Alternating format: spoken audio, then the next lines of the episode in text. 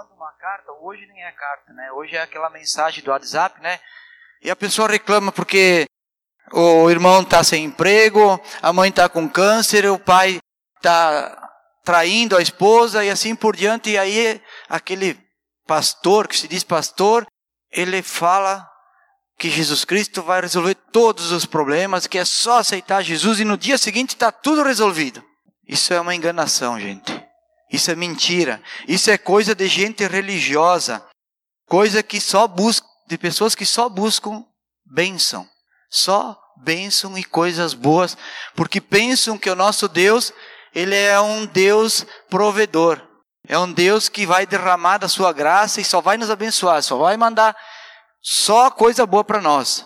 O Evangelho de Cristo, ele não é só para as coisas boas. Tem coisas boas, mas ele é para transformar o meu entendimento, para mudar a minha postura e para mim ser encaixado no perfeito plano de Deus.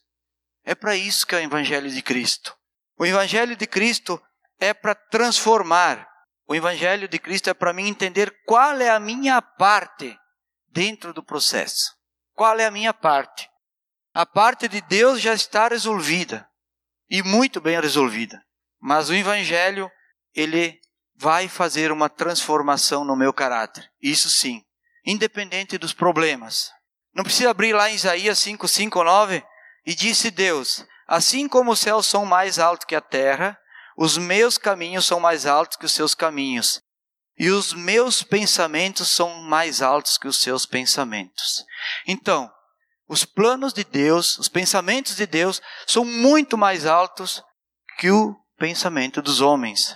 E quais são esses planos de Deus? É de nos levar ao pleno conhecimento de Cristo, à plenitude da maturidade de Cristo. Esse é o plano de Deus para a nossa vida.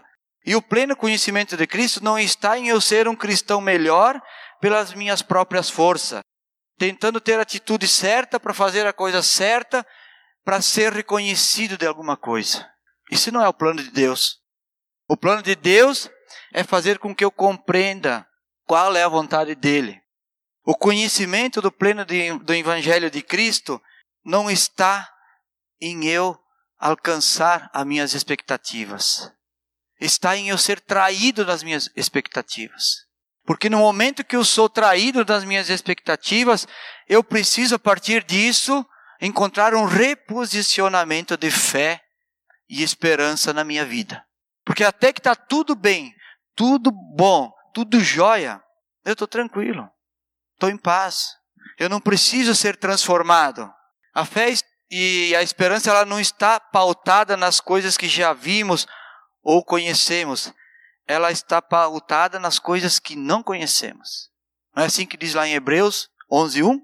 A fé é a certeza daquilo que não vemos, daquilo que esperamos e não vemos. Então a fé e a esperança ela não está pautada naquilo que eu já conheço, naquilo que eu tenho certeza. Então, empenhar o meu esforço, a minha capacidade para ter coisas que eu já vi, coisas que eu conheço e que estão materializadas no mundo, isso não é fé. Isso é cobiça. Isso não é fé. No entanto, tem muita gente na igreja, muitos cristãos, que pensam que cobiça é fé. Deixa eu dar um exemplo. Muitos colocam toda a sua vida, todo o seu esforço, toda a sua energia em um projeto material ou profissional, numa carreira, pensando que o mais importante é ser bem-sucedido aqui na terra. Muitos pensam que as coisas são só para essa vida. Essa vida é rápida, é passageira. Então as coisas que nós queremos, que almejamos, não é só para essa vida. Deus não pensa dessa forma. Por isso que os pensamentos de Deus são muito mais altos que os pensamentos do homem. Porque não é só para essa vida. Meus queridos, fé e esperança, isso são coisas de Deus. É o Espírito Santo que coloca em nosso coração. Agora, projetos, alvos, desejos, isso é possível para qualquer pessoa, mesmo quem não é cristão. Isso é possível. Qualquer um, diante dos seus esforços, determinação, pode atingir os seus alvos. Porque na maioria não passa de desejo, cobiça e ambição. Então, qualquer pessoa não precisa de fé e esperança para conseguir coisas materiais, porque está ao nosso alcance. Claro, a gente tem que suar, tem que se puxar, tem que exigir, tem que trabalhar, mas é possível. Isso não é fé e esperança. Isso é falta de conhecimento da palavra, falta de entendimento, falta de maturidade e falta de perspectiva à luz da Bíblia. Se nós cristãos pensarmos dessa forma, é porque falta essas coisas para nós. É porque o nosso pensamento é desse tamanhinho, né? Bem mais baixo do que os pensamentos de Deus. Por isso que os pensamentos de Deus são bem mais altos. Eu, você, nós aqui, cristãos, fomos plantados nesse mundo para ser um instrumento da parte de Deus para a revelação de fé e esperança através do Evangelho de Cristo. É para isso que nós estamos aqui na Terra, no meio de uma humanidade aflita, perdida, que só acredita nas coisas que vê, nas coisas materiais, só acredita no hoje. Então nós fomos plantados aqui para fazer essa diferença, para mostrar sim para esse povo que há fé e esperança. A fé são as coisas que se espera e não se vê. É como está escrito lá em Provérbios 1. A fé é a graça que ainda será derramada sobre nós. A esperança é isso que nós precisamos e devemos ter depositados em Cristo Jesus. Então, se você tem um bom dinheiro no banco, fez um bom depósito lá, não coloque a sua fé e esperança naquele dinheiro, em nada. Coloque isso em Jesus. Eu gostaria que nós baixássemos nossa cabeça agora para orarmos e pedir para que Deus abençoe esse tempo que vamos ter aqui. Senhor Jesus Cristo, eu quero louvar e agradecer a Ti, porque Tua palavra nos orienta, nos mostra, Senhor, o significado da nossa vida aqui na terra, que é tão curta, tão passageira. Senhor, que Tu revele agora nesse momento a cada um, a quebranta o coração de cada um, e usa a mim, Senhor, como instrumento em Tuas mãos, para que nós possamos compreender mais uma parte, Senhor, da Tua palavra, da Bíblia, onde há exemplos de fé e esperança. É isso que eu peço, Senhor, para cada um de nós, em nome de Jesus Cristo. Amém. Convido vocês a abrirem a Bíblia de vocês em Atos, capítulo 27. E o Fábio vai me dar uma ajuda na leitura, porque é todo o capítulo, é um pouquinho extenso, mas é necessário para entender a história toda. Bom dia. Então, Atos 27.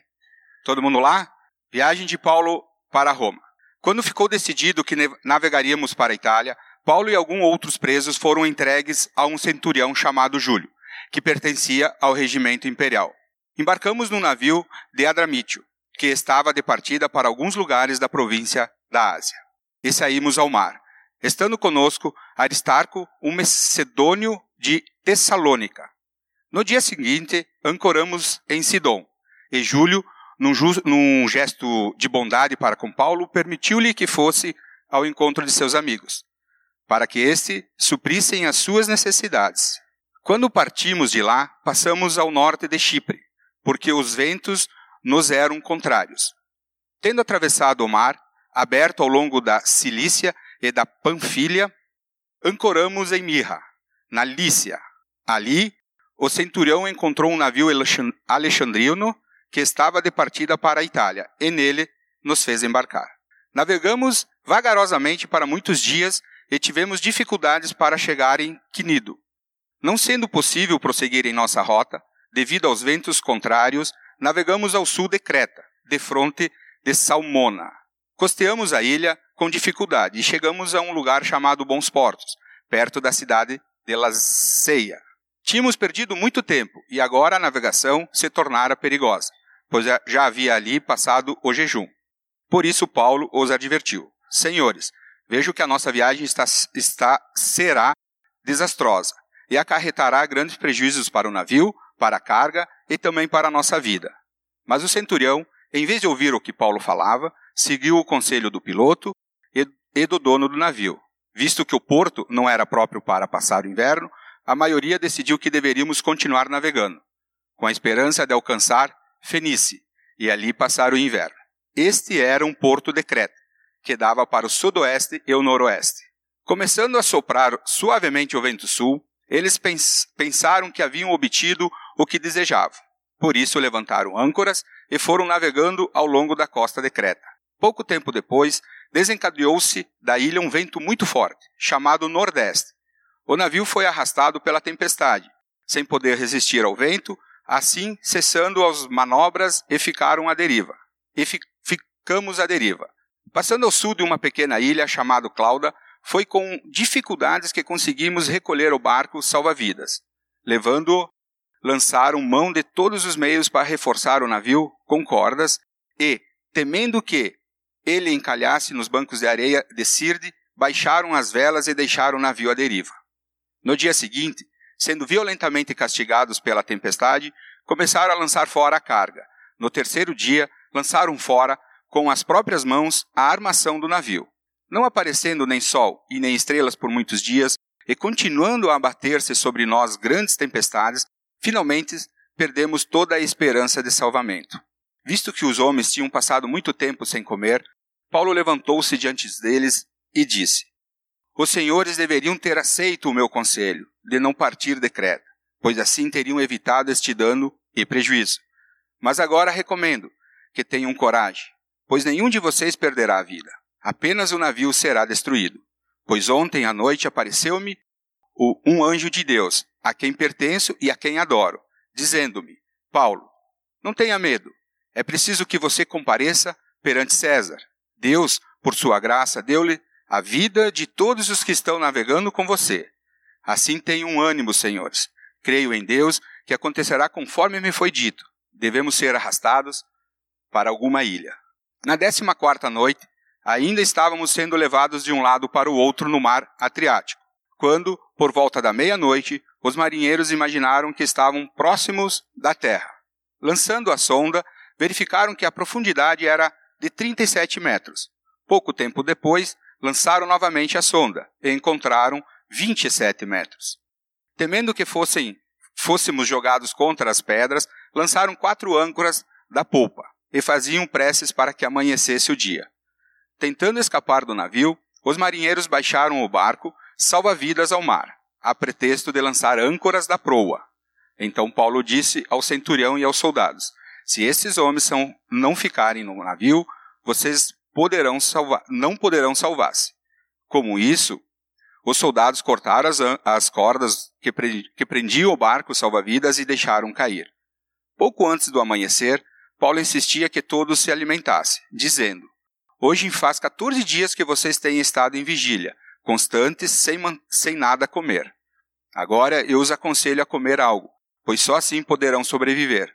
Nenhum de vocês perderá um fio de cabelo sequer. Tendo dito isso, tomou o pão e deu graças a Deus diante de todos. Então o partiu e começou a comer. Todos se, reanima se reanimaram e também comeram algo. Estavam a bordo 276 pessoas, depois de terem comido até ficarem satisfeitos, aliviaram o peso do navio, atirando todo o trigo ao mar. Quando amanheceu, não reconheceram a terra, mas viram uma anseada com uma praia, para onde decidiram conduzir o navio, se fosse possível. Cortando as âncoras, deixaram-nas no mar, des desatando ao mesmo tempo as cordas que prendiam os lemes. Então, alçando a vela da proa ao vento, dirigiram-se para a praia mas o navio encalhou num banco de areia onde tocou o fundo. A proa encravou-se e ficou imóvel, e a polpa foi quebrada pela violência das ondas. Os soldados resolveram matar os presos para impedir que algum deles fugisse, jogando-se ao mar. Mas o centurião queria poupar a vida de Paulo e os impediu de executar o plano. Então ordenou aos que sabiam nadar que se lançassem primeiro ao mar em direção à terra. Os outros teriam que salvar-se em tábuas ou em pedaços dos navios. Dessa forma, todos chegaram a salvo em terra. Obrigado, Fábio. Um pouquinho longo a história, mas é interessante nós entendermos o que aconteceu aqui com Paulo. Então, esse é um exemplo de fé e esperança que nós devemos estudar.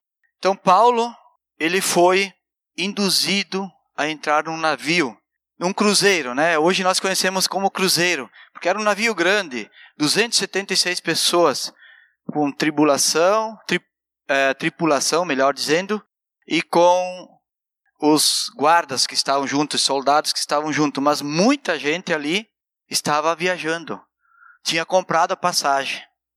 Então era um cruzeiro para algumas pessoas, era um navio enorme com carga e mais toda essa gente aí. Então eu gostaria que nós entrássemos nessa viagem junto com Paulo, para entender de fato o que estava acontecendo ali. Porque muitas vezes o povo tem uma ideia errada do que, que é fé e da onde a fé vai nos levar, pensando que nada vai acontecer só porque eu tenho Jesus. Pode ser que não. Olha o exemplo aqui. Aqui nós estamos falando de Paulo, um homem sábio, um homem que eh, sabia tudo, que conhecia a palavra, que era cheio do entendimento. Ninguém contribuiu mais do que Paulo na construção pedagógica na distribuição do evangelho, na implantação de igreja e na formação de líderes. Vocês podem ler as cartas de Paulo, vocês podem ler muito na Bíblia que ele foi uma das pessoas muito importante para espalhar o evangelho, para o crescimento do evangelho. Paulo tinha muita fé e esperança em Cristo. Por isso, ele fazia esse trabalho. Aí no versículo 3, Paulo não estava liderando um ministério, em uma posição superior com um anel de ouro no dedo. Não. Paulo estava no navio sendo transportado para julgamento. Estava preso no navio. Então muitas vezes a gente acha que não, porque eu sou uma pessoa correta, estou me esforçando para Deus, para a Bíblia, que vai sair tudo bem e que a minha viagem eu nem vou descer o nível, eu vou lá no camarote, no melhor lugar do cruzeiro. Não. Paulo estava no porão do navio, preso. Por quê? Será que ele não merecia um lugar melhor? No versículo 4, eu quero ler aqui de novo para vocês verem o que está falando aqui. Quando partimos de lá, passamos ao norte de Chipre porque os ventos eram contrários. Você já percebeu que às vezes está fazendo tudo certo, está batalhando e aí vem um vento contrário, parece que precisava aquele vento contrário? Então deixe-me dar um exemplo para você. Muitas vezes a gente se ilude pensando que só porque eu sou um cristão, porque eu fiz a oração certa, que eu nunca vou entrar numa furada como eu nunca programei na minha vida. Paulo não tinha programado essa viagem. Não. Aliás, ele nem sabia o que iria acontecer. E muitas vezes, com nós, acontece coisas que a gente não espera, que a gente não programou como que com mais, no mínimo 200 daquelas pessoas, deixando fora a tripulação e os soldados, também entraram nessa viagem sem saber o que ia acontecer. Então Paulo estava lá embaixo no porão do navio, preso, indo para julgamento. Você tem ideia do que, que era uma cadeia romana naquela época? Vocês lembram que outra passagem bíblica, Paulo estava preso cantando louvor, e aí as cadeias soltaram, né? As cadeias e as portas se abriram. E o lugar era tão escuro, tão insalubre, que o próprio guarda entrou e não achou ninguém, não viu ninguém. Paulo que, teve que chamá-lo e dizer: Olha, calma, nós estamos aqui. E o guarda era acostumado àquele ambiente, ele era, era o trabalho dele. Então a cadeia romana ela era, era um lugar para tu perder realmente a esperança, para tu não ter mais esperança nenhuma. Um lugar escuro, insalubre, um lugar aonde não entrava um, um raiozinho de, de luz. Então lá era o lugar que se encontrava Paulo. Além de ser um lugar ruim, escuro, a viagem era demorada. A viagem estava devagar, porque os ventos eram contrários. Para piorar, a viagem não, não fluía, não seguia. Em Atos 9 e 10, Tínhamos perdido muito tempo e agora a navegação se tornara perigosa, pois já havia passado o tempo do jejum.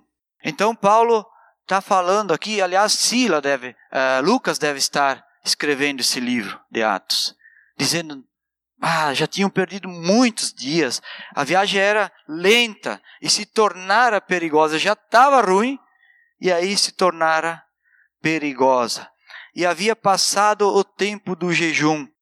Eu não sei quanto tempo era o tempo de jejum, aqui não, não fica muito claro, mas eu andei pesquisando algumas coisas e naquela época o costume era três dias. três dias. Teve gente que jejuou 21 dias, que foi o caso de Daniel. Moisés, 40 dias. E depois, mais adiante, Paulo vai citar que eles estavam há 14 dias em constante vigília sem comer nada. Então, não sei bem ao certo quanto era o tempo de jejum, mas eles estavam um longo período sem comer nada. Então, um homem de Deus, Paulo, os advertiu sobre a viagem desastrosa e sobre os prejuízos materiais e os riscos de vida para, para aqueles que estavam a bordo. Paulo os advertiu.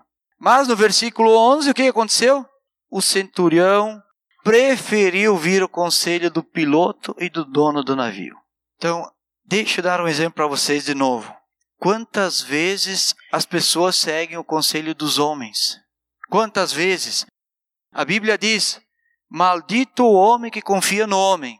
E a revelação de Deus estava através de Paulo, mas o centurião e o dono do navio e o piloto decidiram em continuar a viagem. Então, muitas vezes, a revelação está lá embaixo, no porão, no lugar mais profundo. E aí eu queria perguntar para você: o que, que você costuma fazer com a revelação de Deus? Aquilo que Deus fala no seu coração através do Espírito Santo. Você guarda lá no porão? Você enterra ela no lugar como quem enterra um tesouro? Ah, se um dia eu precisar, tem uma revelação lá, ó. Cinco passos para a direita, um para a esquerda, dá uma volta, faz um X no lugar ali, ali está escondida a revelação de Deus. O dia que eu precisar, eu vou lá e cavoco e arranco ela. É assim? Cuidado com o que você faz com as revelações de Deus. Aí, para piorar as coisas, versículo 12: Visto que o porto não era próprio para passar o inverno, a maioria decidiu que deveriam continuar a viagem com a esperança de alcançar Fenícia e ali passar o inverno. Olha a programação que eles tinham para a viagem. Eles acharam melhor ir para um outro porto porque ali não era não era o lugar para passar o inverno. Provavelmente não tinha suprimentos, não tinha estrutura. Então os planos agora, o projeto já não era mais para esse ano, era para o ano que vem. Então quando a gente pensa que o problema vai ser resolvido logo, que tudo vai ser da noite para o dia, muitas vezes não é. Muitas vezes não é. Às vezes você precisa ter fé e esperança e programar, começar uma caminhada para resolver o problema. Tem problemas que a gente resolve dando um passo por vez. Não é tudo que se resolve num, numa só tacada. Tem coisas que são parceladas. Então, para piorar, eles tinham que continuar a viagem porque aquele porto não era seguro. Mas, continuando a viagem, no versículo 13, começando a soprar suavemente o vento sul, eles pensavam que haviam obtido o que desejavam. Às vezes a gente é assim, né? A gente pensa, bah, agora, agora a coisa vai bombar. Agora vai dar certo. Agora vem aquele ventinho suave, aquela brisa leve, né? Vão pisar na gasolina que agora vai. E aí o que, que eles fizeram com o barquinho de 276 pessoas?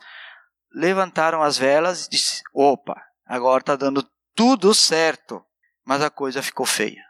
Aí que a coisa ficou feia. Por quê? Porque começou uma tempestade, um vento forte chamado Nordeste. Deixa eu falar uma coisa para vocês. Quando você pensa que se acomodou dentro de um caixote, dentro de uma caixa, beleza, agora está tranquilo, agora as coisas vão, vão funcionar. Aí vem Deus e quebra a caixa. Você diz, mas precisava, Deus, eu estava tão tranquilo aqui no meu cantinho, precisava quebrar a caixa agora. Sim, Deus vem e quebra a caixa. Por quê? Porque Ele quer que nós confiamos nele, que nós buscamos a Ele, que nós tenhamos a fé e a esperança nele, e não em nós mesmos. Ah, porque agora está tudo bem, agora está tudo acomodado, está indo bem a minha vida, agora vou ficar tranquilo. E nós, cristãos, com o nível de espiritualidade que vivemos hoje, nós perguntamos para Deus: Deus, onde é que eu errei? O que, é que eu fiz, Deus? Isso é muita presunção. É claro que eu errei. Eu errei em muitas coisas. Só pelo fato de eu estar pedindo para Deus mostra o meu orgulho, a minha falta de humildade, a minha falta de submissão a Deus, achando que estava tudo certo, tudo legal, que Deus não podia ter quebrado a caixa. Claro, Deus vem e quebra a caixa porque Ele quer que eu encontre um reposicionamento da minha fé e esperança nele. Nele, em Deus. Até então eu achava que tudo estava indo bem pelos meus esforços, pelos meus próprios méritos. E aí do 14 em diante, para piorar, o barco ficou à deriva. A tempestade foi tão forte que eles tiraram, recolheram as velas, não tinha mais o que fazer, deixa a coisa andar, agora é por Deus, agora estamos na mão de Deus. Vai ser aquilo que Deus quer. Deixa eu dar um outro exemplo para você. Você imaginou você estar numa rodovia andando e de repente o seu carro apaga o motor, você perde o freio e o volante quebra. Aí você fica nas mãos de Deus. Não tem o que fazer. É como o barco que estava à deriva. É quando a gente sai naquele temporal, aquela tempestade, e você passa numa baixada e tem aquela, aquela, aquele vidro de água, né? Espelho de água, como chama, né? E aí, se você pisar no freio, mexer no volante, vai fazer diferença nenhuma. Nada. Você vai ficar exatamente nas mãos de Deus. É assim que eles estavam lá no navio. E eles já tinham lançado fora a carga, a estrutura do navio, as velas, eles ficaram só com o casco do navio. Olha o 18 ao 20 que diz aí. No dia seguinte, sendo violentamente castigado pela tempestade, começaram a lançar fora a carga, e no terceiro dia lançaram fora com as próprias mãos a armação do navio. Então tem horas que tem que jogar tudo fora. Tem coisas que não são mais importantes, tem coisas que a gente tem que abrir mão, deixar de lado. Não vai resolver ficar com aquilo. E aí continuando no 20, não aparecendo nem sol nem estrela por muitos dias. Você sabe quando as coisas ficam feias, tá difícil. Às vezes a gente não vê a luz, não sabe aonde ou qual a direção tomar, qual o caminho devemos seguir. A gente fica cego diante de muitos problemas. Por quê? Porque falta a fé e a esperança em Deus. E aí, continuando ali ainda, e continuando a abater-se sobre nós grande tempestade. Finalmente perdemos toda a esperança de salvamento. Então, só versículo 18 ao 20 já bastava. Para mim já chega, chega. Não dá para ver o sol nem a estrela, não sei se é dia, se é noite, e ainda aquela tempestade contínua, ao ponto de perderem a esperança de salvamento. Mas Paulo estava no navio. Essa é a parte boa. Paulo disse: Vocês deviam ter me ouvido antes, mas agora fiquem tranquilos, fiquem calmos, pois só o navio vai ser destruído. Olha que, que revelação de ânimo para eles, né? Olha, fiquem calmos, fiquem tranquilos. O navio vai escolhembar, vai se esborrachar, mas vocês, está tudo bem com vocês. Um anjo de Deus, Paulo falou, veio falar comigo ontem à noite e disse que pela graça de Deus, nenhum de vocês vai se perder. Aliás, nenhum fio de cabelo de vocês vai ser perdido. E olha que o vento era forte, né? Eles deviam ser tudo cabelo curto. Daí o vento não fazia muita pressão, né? Então, para sorte deles, havia Paulo no navio, um homem de Deus, enfiado lá no porão, preso, mas Deus revelou a ele que eles não iam sofrer dano, danos de vida. E no versículo 27 e 29, diz assim: Na décima quarta noite, ainda estávamos sendo levados de um lado para o outro no mar Adriático. Quando por volta da meia-noite, os marinheiros imaginaram que estavam próximo da terra e lançando a sonda verificaram que antes era 37 metros, depois era 27. Opa, estamos chegando. Vamos parar por aqui para que a coisa não fique pior. Com medo de serem jogados contra as pedras, faziam preces para que amanhecesse o dia. Não sei quantos cristãos tinham dentro daquele navio, mas agora todos, todos estavam fazendo preces para que amanhecesse o dia. Tem horas na vida das pessoas que, mesmo que elas não tenham fé e esperanças, elas lembram que tem um Deus elas se lembram de Deus. Em último caso, na última instância, quando não tem mais nada para fazer, se lembra de Deus. Então era isso que todos estavam fazendo, pedindo para Deus para que amanhecesse o dia. No desespero, esses que estavam a bordo recorreram a Deus. Então o versículo 30 e 31 diz assim: Tentando escapar do navio, os marinheiros baixaram o barco salva-vidas ao mar. O que estava acontecendo ali? A coisa já estava ruim, já estava difícil, já estava complicado, e os marinheiros queriam fugir do barco, queriam pular fora. Quem que eram os responsáveis pelo navio? Os marinheiros. Ia tirar logo as pessoas que sabiam lidar com o navio numa situação daquela. E aí eu quero fazer de novo uma pergunta para você. Você é daqueles que pula fora do barco quando vê o problema? Você foge da situação? Você deixa que os outros se virem, que se arrebentem? Não tem interesse nenhum em resolver o problema. Ah, fulano está naquela situação, é porque ele se colocou lá. É porque ele fez coisa errada. O problema é dele. Eu estou fora. Eu vou cuidar aqui da minha vida. Vou ficar dentro do meu cantinho, aqui no meu caixote. Uma boa aqui, quentinho, aquecidinho. Não, gente.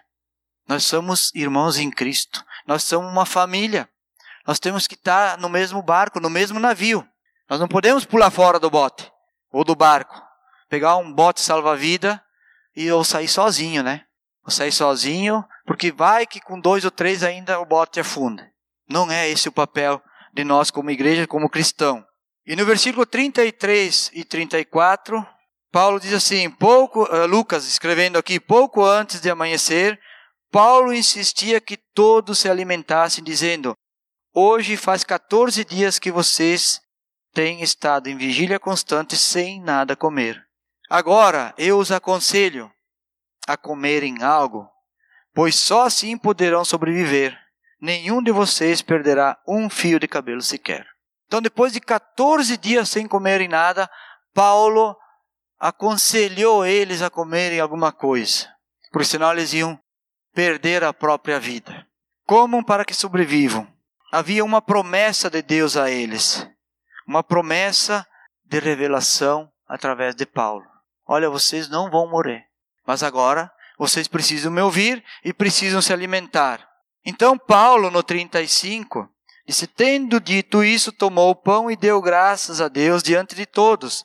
E então partiu e começou a comer. Então Paulo tomou o pão e deu graças.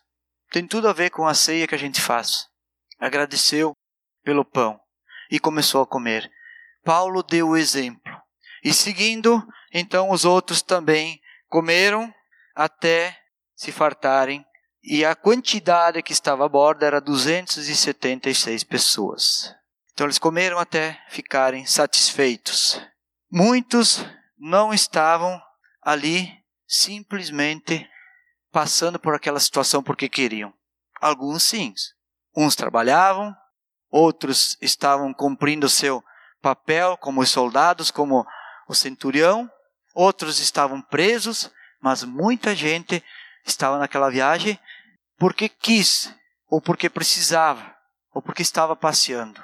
É como se fosse o Titanic da época. Quem sabia o que ia acontecer com o Titanic? Ninguém. Muitos compraram a passagem achando que ia ser uma maravilha, mas não esperavam o que ia acontecer. Não tinham nem ideia, senão não teriam embarcado naquele navio de jeito nenhum. De jeito nenhum. Então nós temos que ter cuidado aonde nós vamos embarcar. Muito cuidado aonde você embarca. E por fim, do 42 ao 44, os soldados resolveram matar os presos para impedir que alguns deles fugissem, jogando-se ao mar.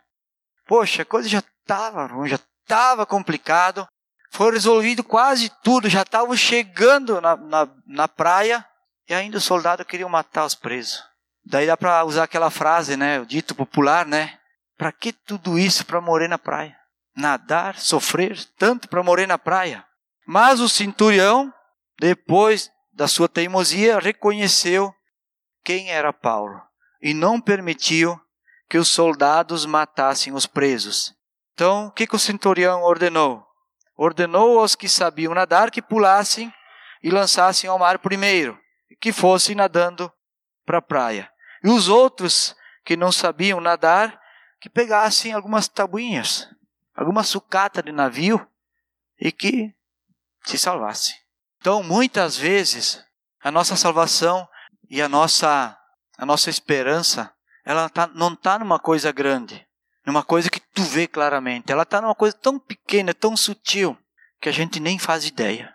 E nós precisamos entender qual é essa parte que Deus está nos revelando. Então eu queria concluir esse exemplo de Paulo, porque Paulo, em muitos lugares da Bíblia, ele é um exemplo de fé e esperança para nós. E Paulo, ele não estava lá numa missão, porque se fosse a convite ele não iria. Paulo estava lá porque ele foi obrigado a estar naquele navio. O critério para que Paulo fosse foi como prisioneiro. E Deus não pediu conselho para Paulo, porque o projeto era dele. O projeto era de Deus. E tão pouco Paulo tentou argumentar com Deus. Ah, Deus, eu não estou afim de ir para essa viagem, Senhor. Manda outro em meu lugar. Estão anunciando que vai ter um inverno. Né, ó. Eu olhei agora no meu aplicativo aqui, Paulo podia ter falado para Deus, né? Olha, diz que o clima vai estar tá ruim, o tempo não é bom. A previsão do tempo para a semana que vem, a outra e a outra, não é nada bom. Tem um laninha por perto. Não. Paulo não argumentou com Deus. Paulo não tinha o que argumentar. Paulo tinha poder para falar para as pessoas sobre Deus, mas ele não tinha poder sobre a sua própria vida, porque ele foi preso quem tinha o poder sobre ele? Era o centurião, eram os romanos que tinham poder sobre Paulo. Mas Paulo, mesmo não tendo poder, estava cheio da autoridade. Por que, que Paulo estava cheio da autoridade? Porque a ele foi revelado a vontade de Deus. Paulo era um homem de Deus. E isso fez toda a diferença. E muitas vezes nós ficamos dizendo a Deus como é que ele tem que resolver as coisas para nós. Senhor, é desse jeito que eu preciso. Senhor, é desse jeito que eu quero. Como se nós tivéssemos nós a sabedoria, o entendimento e os planos e os projetos para nós mesmos ou por qualquer outro. Aí nós ficamos falando para Deus: Deus, olha, faz desse jeito, porque se não for desse jeito, eu não quero. O Senhor tem que ouvir os meus conselhos. Paulo, um homem exemplo da Bíblia, não pediu para Deus fazer do jeito dele. Não deu conselhos para Deus. Ele foi submisso à vontade de Deus. Então, cuidado. Muito cuidado. Se você está agindo dessa maneira, Deus pode vir e quebrar a caixa. E aí você vai ter que encontrar um reposicionamento de fé e esperança em Cristo. Então, se você está agindo dessa maneira, tome cuidado. E para nós encerrar, eu quero abrir com vocês Efésios capítulo 1. Efésios capítulo 1, do 15 ao 18, só a parte A do versículo aí, o 18, só metade do versículo. Por essa razão, desde que ouvi falar da fé que vocês têm no Senhor Jesus e do amor que demonstram para com todos os santos, não deixo de dar graça por vocês, mencionando-os em minhas orações peço que o Deus do nosso Senhor Jesus Cristo, o glorioso Pai, lhes dê o espírito de sabedoria e de revelação, no pleno conhecimento dele. Oro também para que os olhos do coração de vocês sejam iluminados, a fim de que vocês conheçam a esperança para a qual ele os chamou. Olha o exemplo que Paulo deixa aqui para nós. Ele está intercedendo aqui nessa carta e estava muito contente, muito animado, porque ele ouviu falar da fé e do amor que aqueles irmãos tinham. Paulo não estava contente e animado, mas olha, eu estou muito feliz com vocês, muito animado, porque vocês são ótimos profissionais, porque vocês têm muitos bens materiais, porque vocês são bem-sucedidos. Não, Paulo estava animado com eles, estava louvando, agradecendo, dando graças, porque eles tinham fé e amor e porque eles tinham uma esperança de ter o pleno conhecimento, a sabedoria e a revelação de Deus.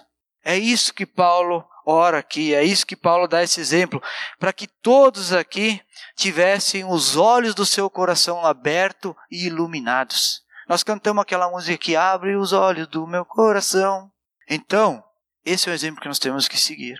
Hoje a nossa vida ela é muito corrida, quase que desesperadora em alguns casos.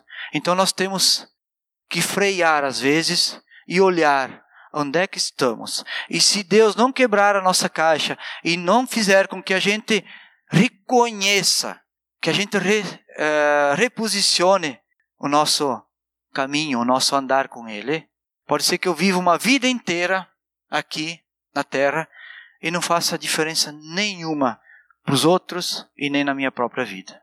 Guardem isso no coração de vocês. Abram os olhos do coração de vocês. É o que Paulo diz aqui. E vamos pedir a Deus que Ele transforme a nossa vida a partir desse momento e a partir da fé e esperança que depositamos nele. Amém? Vamos baixar a nossa cabeça. Senhor Jesus, eu quero louvar a Ti e agradecer, o Pai, pelo tempo que Tu permite que nós vivemos aqui na terra, Pai. E, Senhor, que a nossa esperança e fé não seja só para essa vida, Deus. Essa vida vai terminar logo aí. Nós precisamos sim crer na graça futura, Pai. Naquilo que está prometido para nós na tua palavra. Nós precisamos, Senhor, ter muito mais fé e esperança e uma perspectiva, Senhor, adiante. Porque os dias são maus e são conturbados, ó oh Deus. Ilumina o coração de cada um. Abençoa, Pai, a cada um. Abre os olhos do coração de cada um, Pai. E que seja transformado o nosso caráter, nos enchendo do Teu Espírito Santo, Pai. Que não sejamos fracos na carne, que saímos o máximo que nós pudermos da carne para estar no Espírito, Pai. É isso que eu quero pedir, Pai. Abençoa, Pai. Intercedo por cada, por cada um aqui essa manhã. Eu te louvo e agradeço pelo que tu vais fazer. Em nome de Jesus Cristo. Amém.